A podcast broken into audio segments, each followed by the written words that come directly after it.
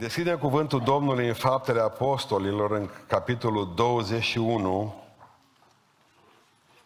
Abordăm un subiect greu astăzi, în ultima duminică a anului.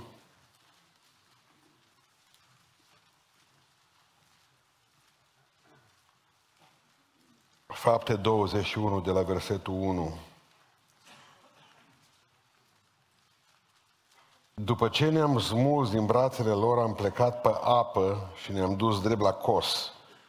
A doua zi la Rodos și de acolo la Patara. Am găsit o corabie care avea să treacă în Fenicia, ne-am suit în ea și am plecat.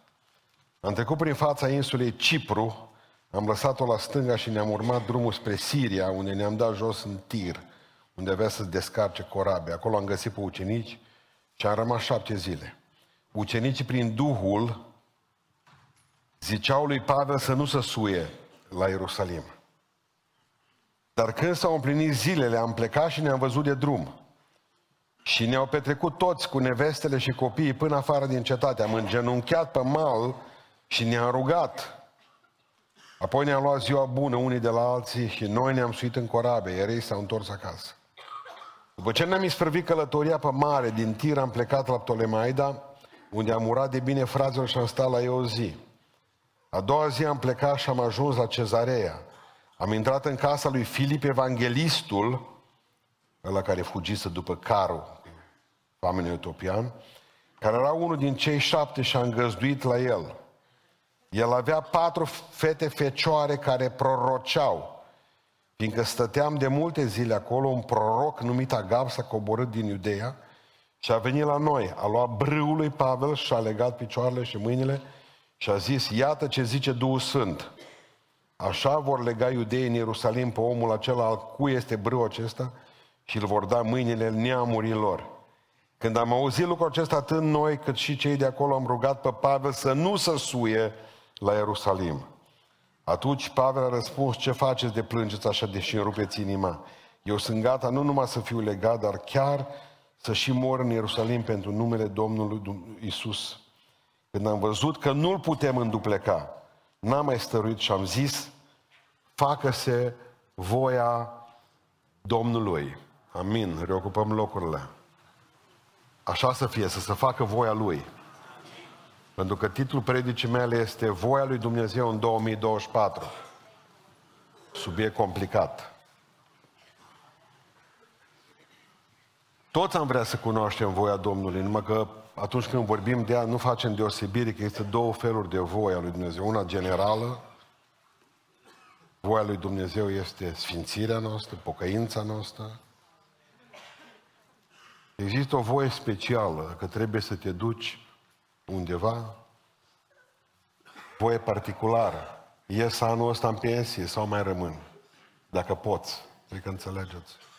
Voie particulară plec și mă mut în Londra și rămân acolo și închid tot, sau mai las casa în România, că poate mă întorc de acolo. Vând casa, nu o vând. Aceasta se numește voie particulară. Și atunci, voia lui Dumnezeu în lucrurile mari sau mici, cum vreți dumneavoastră. Acolo unde avem principiile lui Dumnezeu, clare, bine stabilite, nu mai trebuie să întrebăm care e voia Lui. Vrei, Doamne, să lucrez, care e voia ta? Vreau să mă angajez într-un bar, chelneriță. Pun semn, nu pui. Nu mai întreb pe Domnul care e voia Lui, că o ai în Biblie. O ai deja, stabilită în principii, în legi. E voia lui Dumnezeu să facă avort sau nu? Pune semn. No, bun atunci. Deci cred că înțelegeți. Unde aveți principii clar stabilite. Nu mai căutați voia Lui. Aveți principiu. După el să vă luați. Dar unde nu avem principiile, atunci acolo e o problemă. Există oameni, de exemplu, care n-au nevoie de foarte multe amănunte. Foarte pocăiți. Și sunt oameni super pocăi și la noi în biserică. Sunt oameni care spun în felul următor, de exemplu, vrea să căsătorească. nu va întreba specific Dorina sau Luci. El are un principiu, să fie din poporul Domnului, să fie lumină, să fie pocăită. Și atunci merge el, mă, ai de asta îmi place că e brunetă, aia îmi place că e blond, asta îmi place că e mai grăsuță, că mai nu știu mai ce. Cred că înțelegeți. O ia pe aceea. Pentru că amândouă erau sub principiu. Erau juc potrivit amândouă. El nu are nevoie. Sunt oameni în biserică care știu, de exemplu, voia generală Dumnezeu cu privire la ei, în amănunte mă descurc și nu-s păcătoși. Faptul că nu toată ziua, bună ziua, întreabă. Stânga, dreapta, față, au principii din punctul ăsta de vedere. Dacă sunt amândouă pocăite, Dorina și Lucica, aleși care îți place. Bun? N-ai încălcat voia lui Dumnezeu. Unii însă au nevoie de mai mult. Doamne, Dorina și Lucica, uite-te, nu știu cum fac. Dar tu trebuie să-mi spui care din ele. Și atunci bagă semnul. Spun, uite, cu care mă întâlnesc prima pe stradă. Ferească Dumnezeu să înțelegeți că aș fi împotriva acestui lucru. Eu cred că dacă tu ești sincer înaintea Domnului și vii și mergi până în amănunt cu Dumnezeu, uite, prima pe stradă, pentru că tu ești curat. Am citit, de exemplu, acum m-am chinuit dimineața, dar am fost foarte ocupat săptămâna aceasta. Nu m-am putut pregăti cât a trebuit pentru predici. Trebuie să dau examen joi la poliție să mai reducă din pedeapsă. Am învățat tot uh, blestemat fie codul rutier și m-am dus cu Deiu, i-am și spus, să nu cumva să spui, dacă nu eu, examenul la biserică să scadă uh, ratingul. Bun. M-am dus, era principiul biblic. Cât pace să-mi alungece piciorul? 15 din 13. Trebuia să fac atât am făcut, 13 am făcut. Deci, nu... deci era să mi se clatine piciorul. Bun. Și din punctul ăsta de vedere lucrurile sunt cam rezolvate. Tot fără permis îmi dau o lună și ceva numai, nu mai încă două luni. Mi-au redus-o trei săptămâni, poliția română, cadou de sărbători. Dat asta. Dar ce vreau să spun? Doi filozofi mor de bețe amândoi. Din toți mari filozofi al lumii, ca să înțelegeți ideea, din toți mari filozofi al lumii, numai trei au fost căsătoriți. Și ei au avut niște căsătorii îngrozătoare. Și unul, unul dintre ei îmi scapă numele. Erau beți amândoi și au zis, mă, eu mă căsătoresc, ăla o pusăm grozav. Cu prima femeie pe care o întâlnesc pe stradă din cârciumă ieșind afară. S-o că... Deci cu prima femeie care s-a întâlnit pe stradă. O femeie atât de urâtă că nu te putea uita la ea. Vindea flori. S-o căsătorit cu ea că era om din principiu. Bă, au zis, eu mă țin de hotărâre. Au avut o viață de câine cu ea. Deci ce viață au avut cu aia? Deci nu se poate descrie. O sta până la moarte, unul lângă altul, pentru că el a zis un cuvânt. Dar era mor de beat. El n-avea cum să fie călăuzit, cred că ați înțeles. Dar un om de la noi din biserică care zice, bă, cu care mă duc, mă ies acolo în față și mă întâlnesc, aia e voia Dumnezeu și s-o ruga și o posti pentru asta. Eu nu cred că au greșit. Sunt alții care au nevoie ă, aici. Spune, Doamne, acum, urmează aici. Cred că pricepeți. Există oameni la care Dumnezeu le spune până în București. Dar ei simt nevoia să-L întrebe pe Dumnezeu și în Deva, și în Sibiu, și în Râbnicu Vâlcea, și în Pitești. Că li groază să nu uite tot drumul până în capăt. Dar nu înseamnă că sunt păcătoși. Numai că, vreau să vă spun o chestie. Atunci, dacă a fost voia lui Dumnezeu, în amănunt, te-ai întâlnit cu ea și purta revista cultului pentecostal în mână, așa cum ai cerut, de ce nu mers căsătoria? Asta e întrebarea care mi-o pun tinerii astăzi. Și le-am spus în felul următor. Pentru că n-ai avut grijă de ea. Asta era treaba ta acum să îngrijești mai departe. Dumnezeu dă orice dar sub formă de sămânță pe care trebuie să-l crești.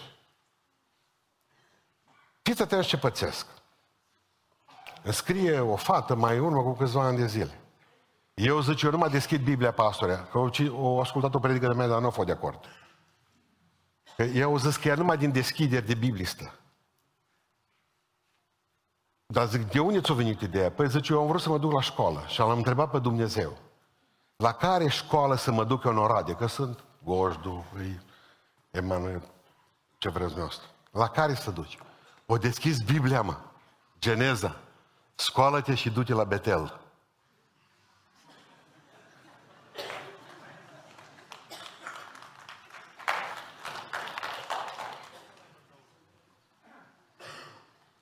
Zic, deja e periculos. Acolo era deja anul 3. Că eu mai deschis o dată și o bagi în Amos 4 cu 4, acolo scrie, scoală-te, du-te la Betel și păcătuiește acolo. Nu știu dacă m-ați înțeles ce am vrut să zic. E sport sângeros ăsta, extrem.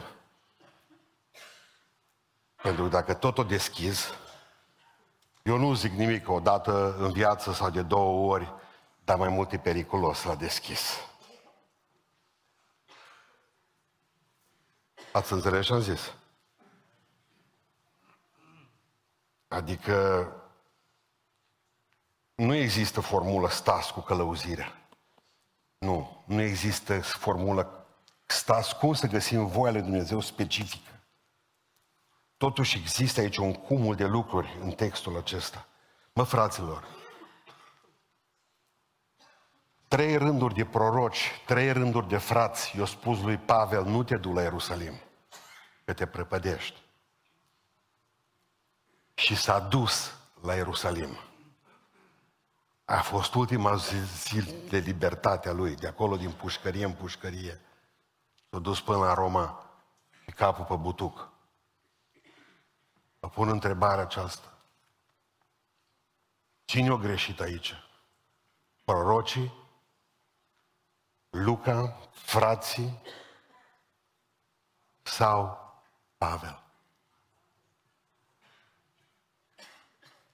Așa e că deja v-am zăpăcit. Aveați nevoie de o lumină clară la sfârșit de an. Bun. Recunosc că predica de astăzi nu are concluzii. E singura predică fără concluzii anul acesta.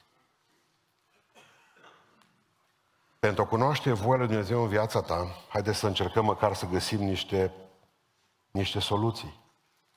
Pentru a cunoaște voia Lui Dumnezeu în viața ta, viața ta trebuie să fie un cec în alb în fața Lui. Dumnezeu. Pentru a cunoaște voia Lui Dumnezeu în viața ta, viața ta trebuie să fie un cec în alb înaintea Lui. Adică nu vii să scrii tu și El să binecuvinteze voia ta. Ci vii cu foaia albă și scrii, ia, indiferent unde scrii și ce scrii, unde trebuie să mă duc sau ce trebuie să fac, aici sunt. Iată mă trimite, mă zice Isaia, cine va merge pentru noi, dar n-a spus Dumnezeu unde. Iată mă trimite, mă. Știți unde s-a sfârșit Isaia, drumul Isaia? Direct în ferăstrăul lui Manase. Tăiat în două. Ascultați-mă. Uitați-vă în ochii mei niciodată să nu-L întrebați pe Dumnezeu care este voia Lui cu privire la voi, dacă nu aveți de gând să-L ascultați. Nu mai întrebați. Nu există ceva să le enerveze pe Dumnezeu mai tare decât aceste întrebări ticăloase. Ce vrei să fac? Dar tu în inima ta nu vrei să-L asculți. Ți frică de răspuns. Tu ai răspunsuri în cap deja, pregătite, stas. mă vrei ca să-l mai întrebi pe el ca să pară că ești pios. Nu ești pios, ești fățarnic. Ești o fariseică îngrozitoare, cu batic. Nu-L întrebați pe Dumnezeu care e voia Lui dacă nu aveți de gând să-L ascultați. Pavel a avut voie să-L întrebe, pentru că spune în fapte 20 cu 24, la ședința de dinainte pe care a avut-o cu Comitetul Bisericii din Efes. A zis un fel următor, să nu țin la viața mea, ci vreau să-mi sfârșesc cu bucurie calea și slujba vestind Evanghelia. Aici pe undeva o să vedem că a fost pentru Pavel părerea mea cursa. Atât de tare își dorea să vestească Evanghelia, încât n-am mai contat ce zice Dumnezeu. Aici simt eu că ceva nu e în regulă. Vă rog să notați fapte 21 cu 13. Sunt gata nu numai să fiu legat, dar chiar să și mor în Ierusalim pentru numele lui Isus. Pe momentul în care zici așa despre tine, poți să scrie Dumnezeu ce vrea. Ești hotărât. Tu ai dreptul ca să-L întrebi pe Dumnezeu ce vrei să faci, pentru că oricum vrei să mori pentru El. Numai că v-am povestit odată cu un om, un american, poveste beton de adevărat. Forestierii aia care merg prin pădure și stau pe lemne, au avut un câine. I-au spus la câine, rămâi lângă coșul ăsta cu mâncare, aci, că el s-a dus să taie un alt pom, nu știu pe unde. Mă, s-a aprins pădurea în partea aia. Când o venit după câțiva kilometri, arseasă toată pădurea și câinele ars lângă coș. Plângea omul și spunea, trebuia să fiu mai atent cu ordinile pe care le-am dat, pentru că știam că ascultă totul la virgulă. Dacă i-au spus la câine, nu te miști de lângă coșul ăla, o prefera câinele să moară decât să ne asculte. N-avem credința acelui câine, este clar. 100%. N-avem ascultarea acelui câine. Pentru că avem răspunsuri, stas, avem noi gândurile noastre, ideile noastre, uh, problemele noastre. Dumnezeu e foarte atent cu noi când ne dă un ordin, pentru că nu vrea să ne prăpădim. Dar deja Dumnezeu știe că în inima mea nu vreau să-L ascult și îl doare atunci. Vrei să te duci acolo, da, serios? Hai să te pun la încercare. Uh, Doamne, scuză-mă, nu m-am gândit și la aspectul acesta. Deci, primul lucru pe care îl înțelegem azi de dimineață este că nu-L întrebați pe Domnul dacă nu aveți de gând să-L ascultați în totul. Zice, Pavel, eu mă pot duce liniște la Ierusalim, că vreau să mor, dacă e cazul pentru Isus. Nu mă tem de moarte. Doi, pentru a-i cunoaște voia, trebuie să acționezi pe principii biblice, nu pe înțelepciune. E, aici intrăm. Deci, pentru a cunoaște voia lui Dumnezeu, trebuie să te folosești de Biblie, nu de... Ei, aici cred că e ceva neregulă cu Pavel. Personal, cred că a greșit mergând la Ierusalim. Și am o grămadă de motive pentru care vă spun aceasta. Uh, cred că a gândit, mă, mă descurc la fața locului. Numai că el nu a fost cinstit întotdeauna în privința asta. Vrei să mori pentru Domnul, ești mare martir, totdeauna vrei să faci treaba asta. N-a făcut-o totdeauna. Aici e problema cu care am eu cu Pavel. Aduceți-vă aminte, dacă o zis, nu contează, eu când predic Evanghelia, poate să mă omoare toți. N-a fost așa. Zice în 2 Corinteni 11, versetul 32, versetul 33. În Damasc, dirigătorul împăratului Areta păzea cetatea să mă prindă. Deci în afara zidurilor cetății. Dar am fost dat jos pe fereastră într-o coșniță și am scăpat. De ce te-ai dat jos din coșni, cu coșnița? Că e și urât. Trebuia să rămâi acolo pentru numele Domnului Isus și să mori. Înțelege raționamentul meu că e dimineață, după masă nu puteam predica predica. Înțelege ce zic? Dacă tu zici că unde te trimite Domnul, te duci. Că tu numai asta faci toată ziua. De ce n-ai rămas acolo? De ce ai fugit din Damasc? Să scapi pielea. Că ai spus că pielea ta nu valorează nimic. Păi să o lași acolo în Damasc. Faptul că nu se gândea la costul evangelizării vrând să fie chiar martir pe undeva, își dorea martirajul acum și atunci nu și l-a dorit? L-a făcut să n-asculte pe de glasul Domnului, ci o asculta de mintea lui. Vă rog să mergeți cu mine în 20, 22, 23. 20, 22, 23, da? Deci în capitolul din față el predică celor din Efes, da? La Milet. Știți cum am purtat cu voi în toată vremea, am slujit Domnului cu toată smerenia, multe lacrimi în mijlocul încercărilor pe care mi ridicau înălțire. Știți că n-am ascuns nimic din ce vă era de folos, am vestit iudeilor. Și acum fiți atenți! Iată că împins de Duhul mă duc în Ierusalim. Opa! Fără să știu ce mi se va întâmpla acolo. Numai Duhul Sfânt mă științează din cetate în cetate că mă așteaptă un lanțuri și necazuri. Împins de Duhul, parcă, bă, pustan n-are dreptate. Haideți să mergem la versetul uh, 21, versetul 4. Acolo am găsit pe ucenici și am rămas șapte zile. Ucenicii prin Duhul. Vă rog frumos să observați Duhul cu D mare sau cu D mic. În prima fază. Deci citim încă o dată. Da? Din coace în capitolul 20. Da? Zice așa. Versetul 22. Și, ia, și, și acum iată că împins de Duhul cu D mare sau D mic? D mic, bine. Duceți-vă din coace. Versetul 4. Ce ori zis ucenicii? Acolo am găsit pe ucenici și am rămas șapte zile. Ucenicii prin Duhul ziceau lui Pavel să nu se suie în Ierusalim. Versetul 11.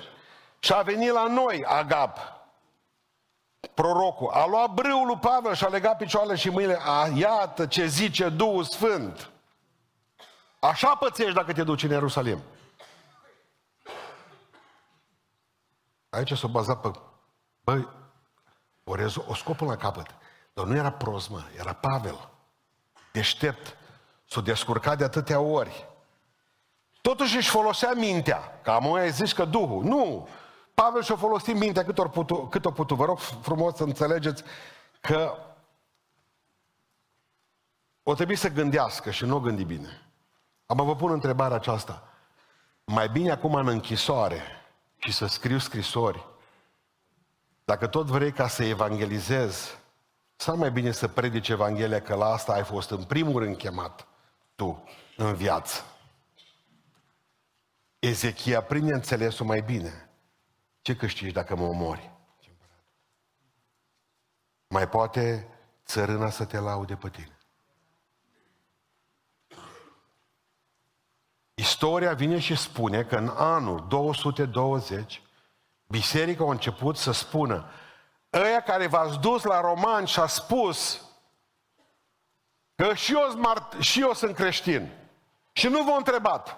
El s-a dus la numărul 27, romanul, că știa că acolo e un pocăit. Dar celălalt o zis la numărul 23, stați, luați-mă și pe mine că și eu sunt pocăit. Nu, vină și tu să te omorâm. La care zice și Tertulian, vedeți că voi nu sunteți martiri, sunteți sinucigași. Nu v-a spus vouă Iisus că dacă vă fugărește într-o cetate, să fugiți în alta, să vă scăpați viața.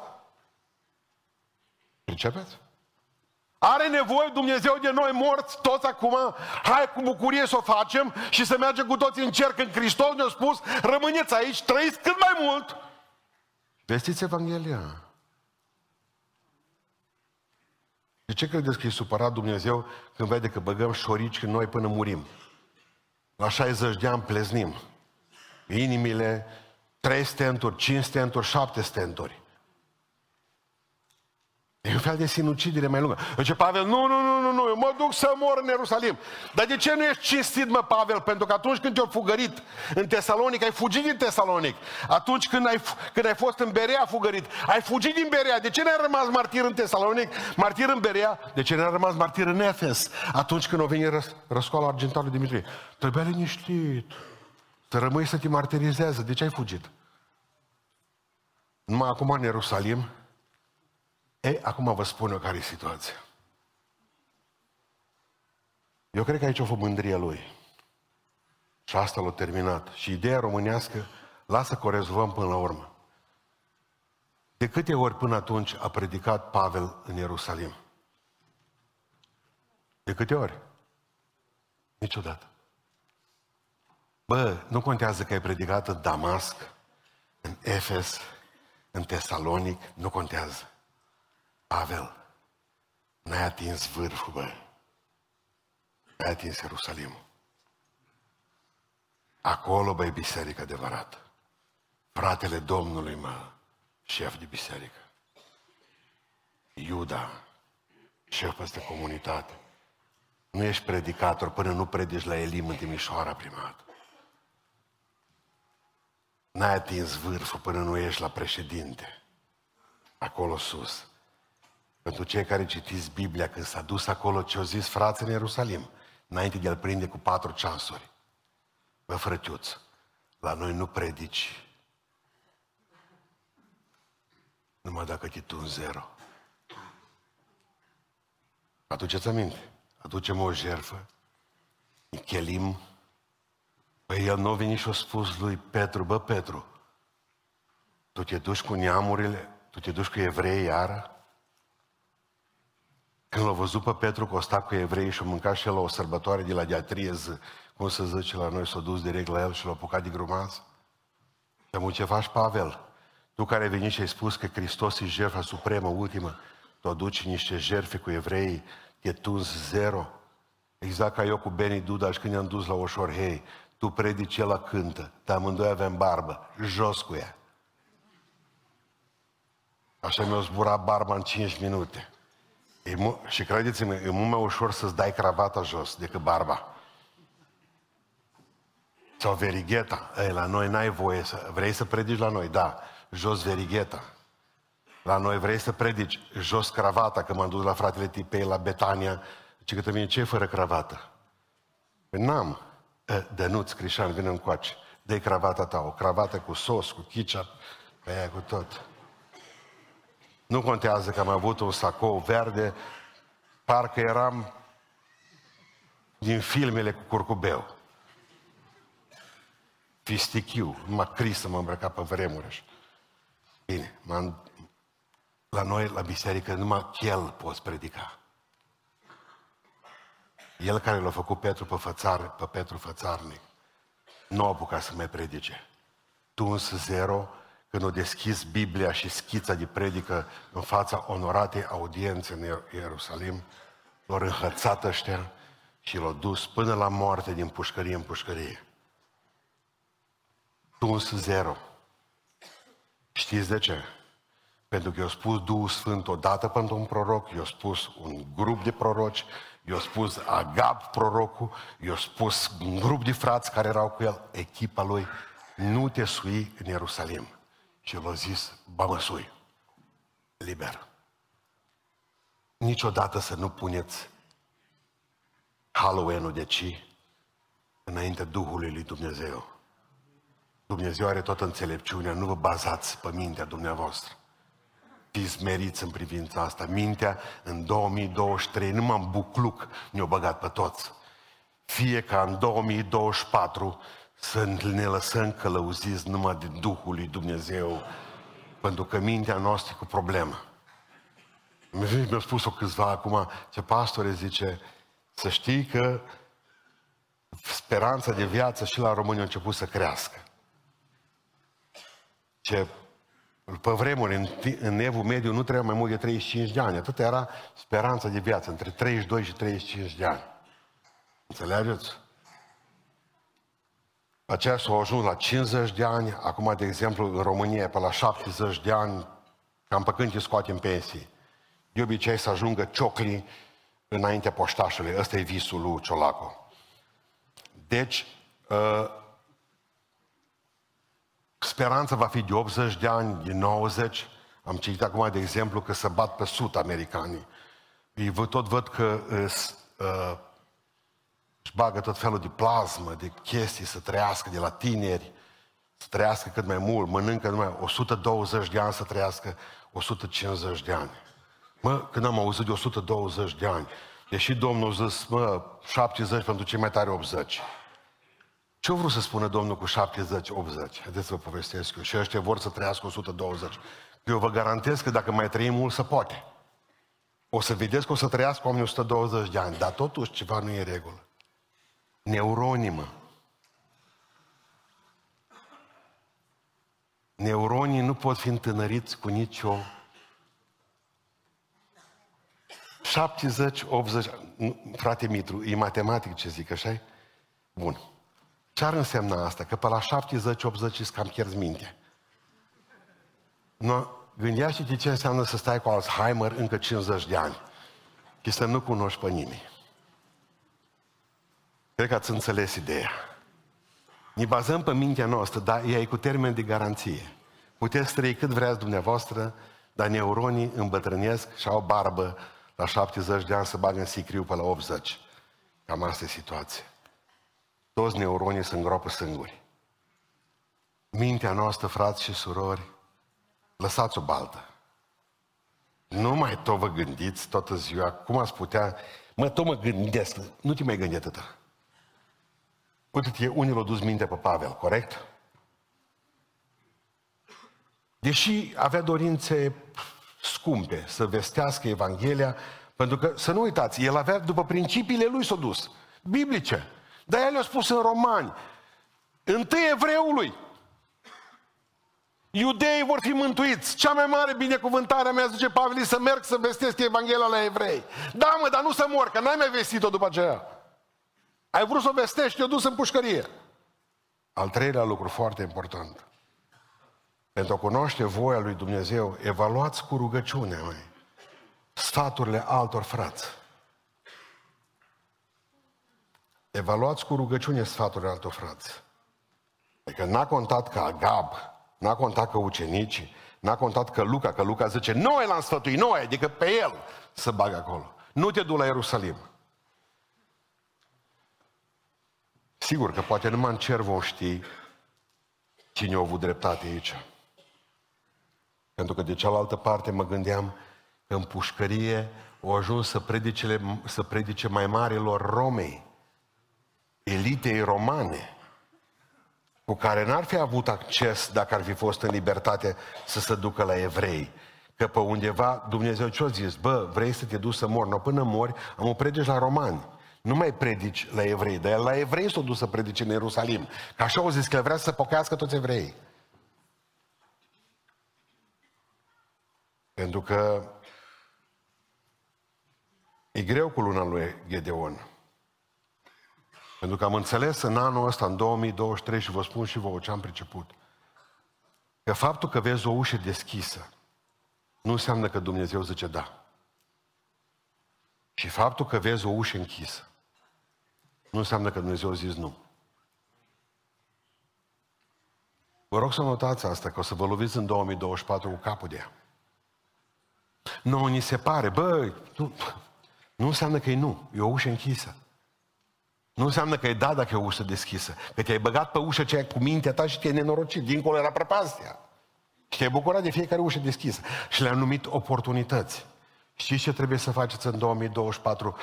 Voi, noi, toți cei care credem că gândim grozav, mă mai întrebați și pe alții. Luca, de ce zici tu treaba asta? Luca, tu mă iubești pe mine, că ăla e cel mai bun prieten al lui a fost din punctul ăsta de vedere. Omul care o sta lângă el. Luca, cine ți-a spus ție să nu mă urc în Ierusalim? Că acolo zice că Duhul. Agab, ce cu Agab? Proroc bun, da mă. Au avut vreun rateu? Nu, niciunul. Știut-o de ce s-a întâmplat cu frații, de unde am fost înainte, din capitolul 20. Că deja ne-a înștiințat în capitolul 20, când a vorbit în Milet cu apostolii, cu ucenicii din Efes, cu prezbiterii. Era înștiințat deja că va avea probleme în Ierusalim. Mă, dar nu intre pe oameni.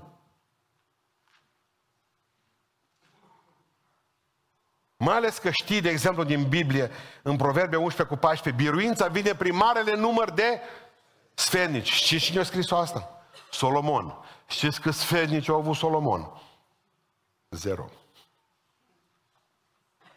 Totdeauna s-a, s-a consultat cu creierul lui.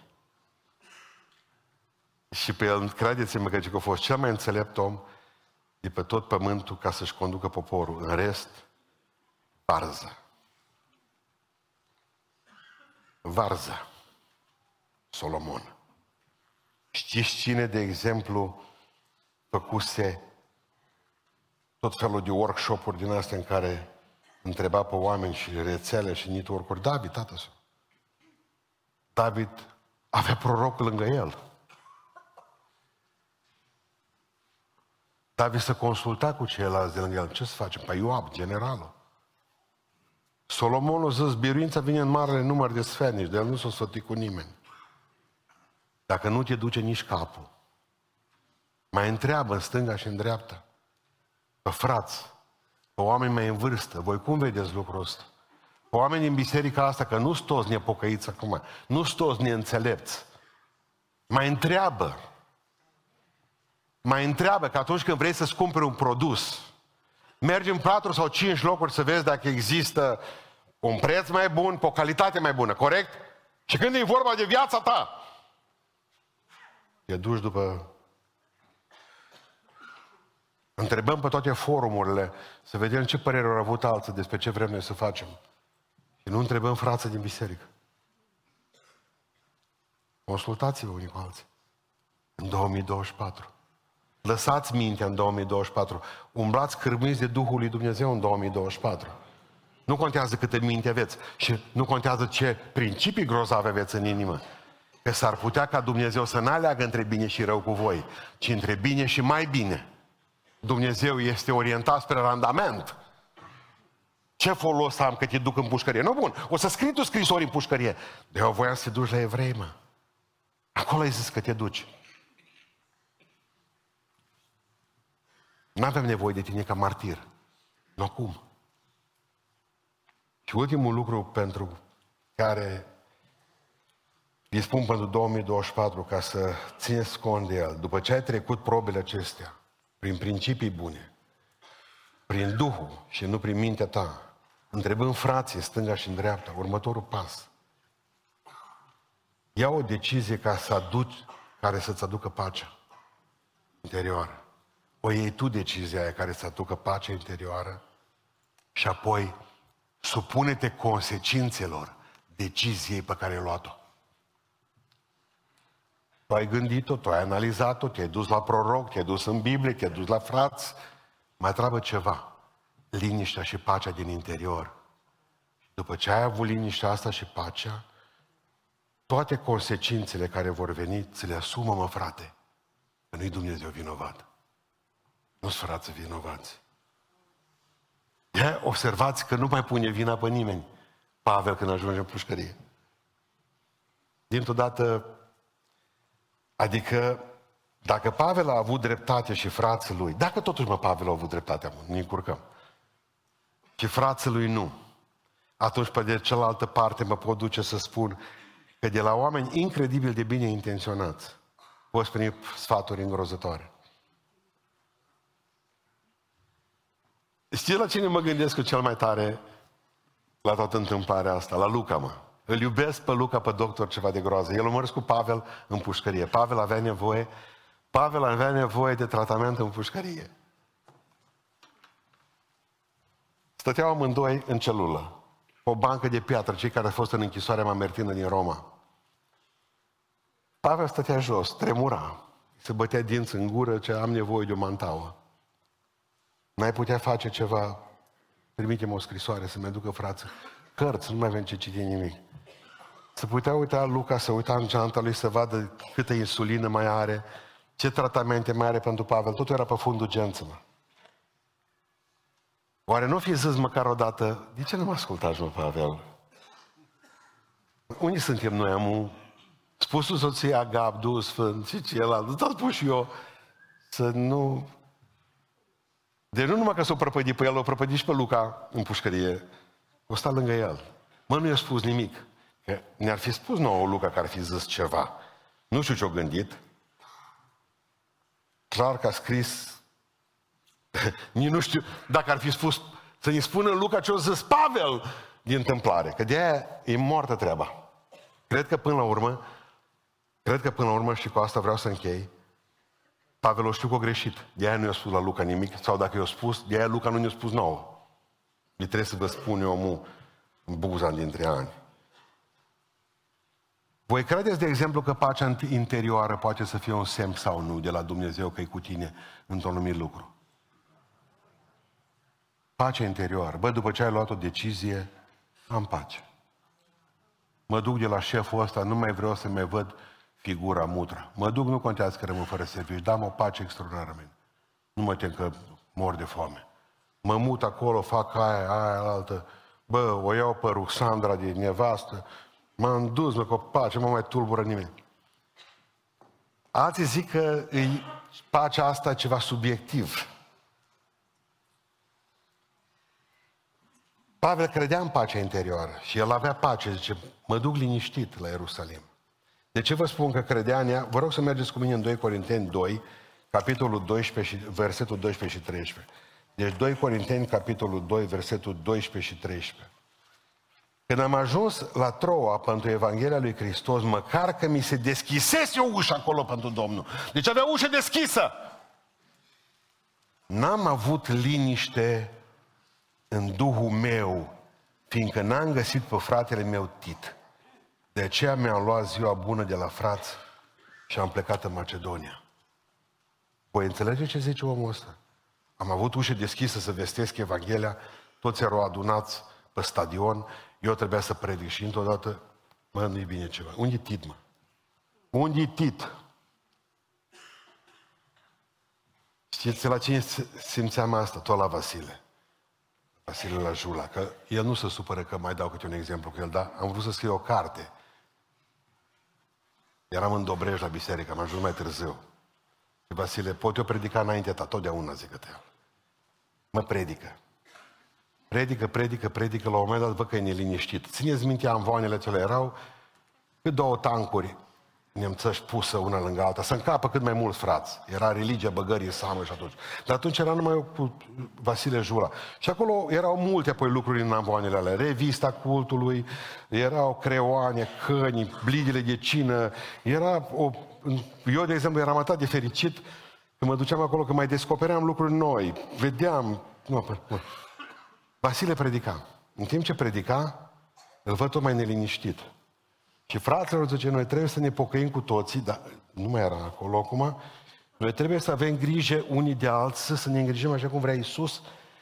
Bă, Vladimir, unii mi borseta, zice. Deci, avea o neliniște interioară care s-a manifestat în predică. Eu am simțit că nu mai era, mă, nu-i borseta. Adică, oameni buni, el era foarte atent la Duhul lui Dumnezeu. Uite, n-am mai avut pace, deci înseamnă că credea în pace. Și dincolo a avut-o, mă, la Ierusalim. Deci din coace nu au avut-o și nu mai predicat cu toată ușa deschisă în față. Acum vă pun o întrebare simplă cu care vreau să închei astăzi. Dumneavoastră credeți că el a păcătuit cu mers la Ierusalim, da sau nu? Nu. A greșit. Vreau să fac diferența clară. Bă, să nu cumva să păcătuiesc înainte lui Dumnezeu, nu mă. Când te-ai dus și ai făcut după mintea ta ceva. Și ai avut și pace interioară. Chiar dacă n-ai întrebat pe nimeni.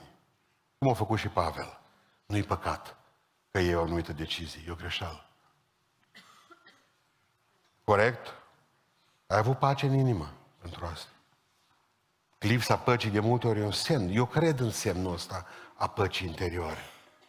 În momentul în care a avut o lucrare, o profeție, dau un exemplu, așa vorbea și Domnul suflet de bărbat, suflet de femeie, suflet cu ochelari. Să... Chiar mă imaginez cum e un suflet cu ochelari. Bun. Uh, de multe ori mă zice, asta nu a fost pentru mine, mă, că nu se potrivește cu suflet cu mustață, cum am auzit eu.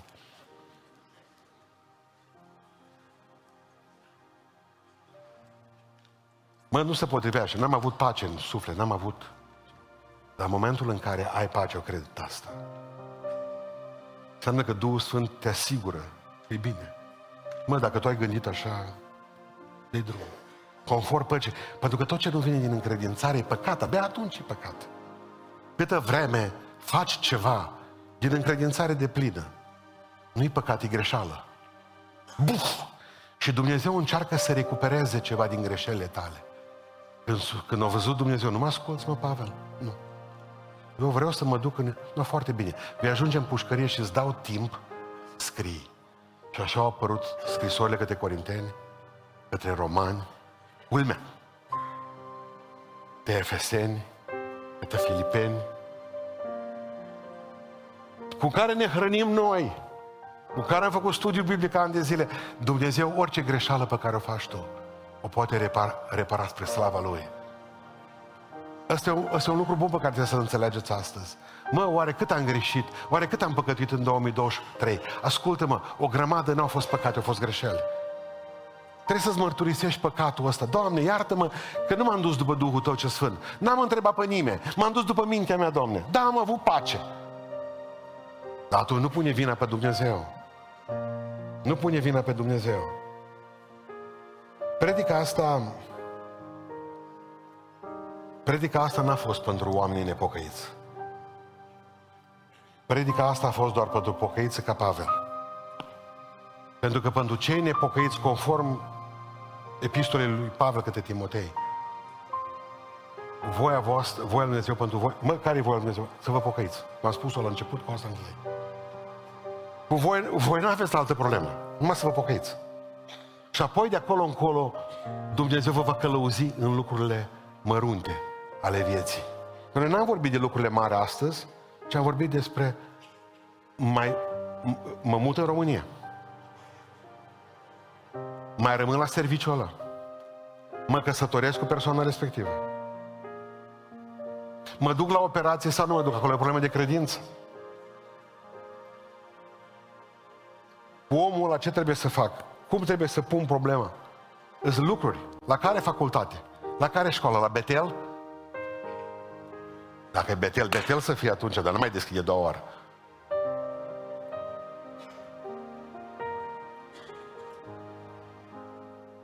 Haideți să-i mulțumim pentru toată călăuzirea de anul acesta. Haideți să-i rigăm în picioare.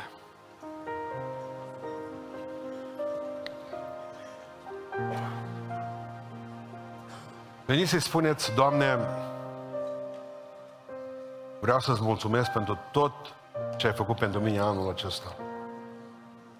Iartă-mă că de multe ori n-am fost matură, n-am fost matur. Dar vreau începând de astăzi să mă apropie mai tare de Tine. Și vreau, Doamne, ca să stau sub voia Ta, atât la modul general cât și la modul particular. Am învățat astăzi lucrurile acestea. Și vreau să trăiesc prin credință, călăuzit de Duhul Tău ce Sfânt, călăuzit de Duhul Tău ce Sfânt, având principiile asigurate din Biblie, punând întrebări fraților mai vechi în credință și mai spiritual decât mine, și apoi luând o decizie care să-mi aducă pacea.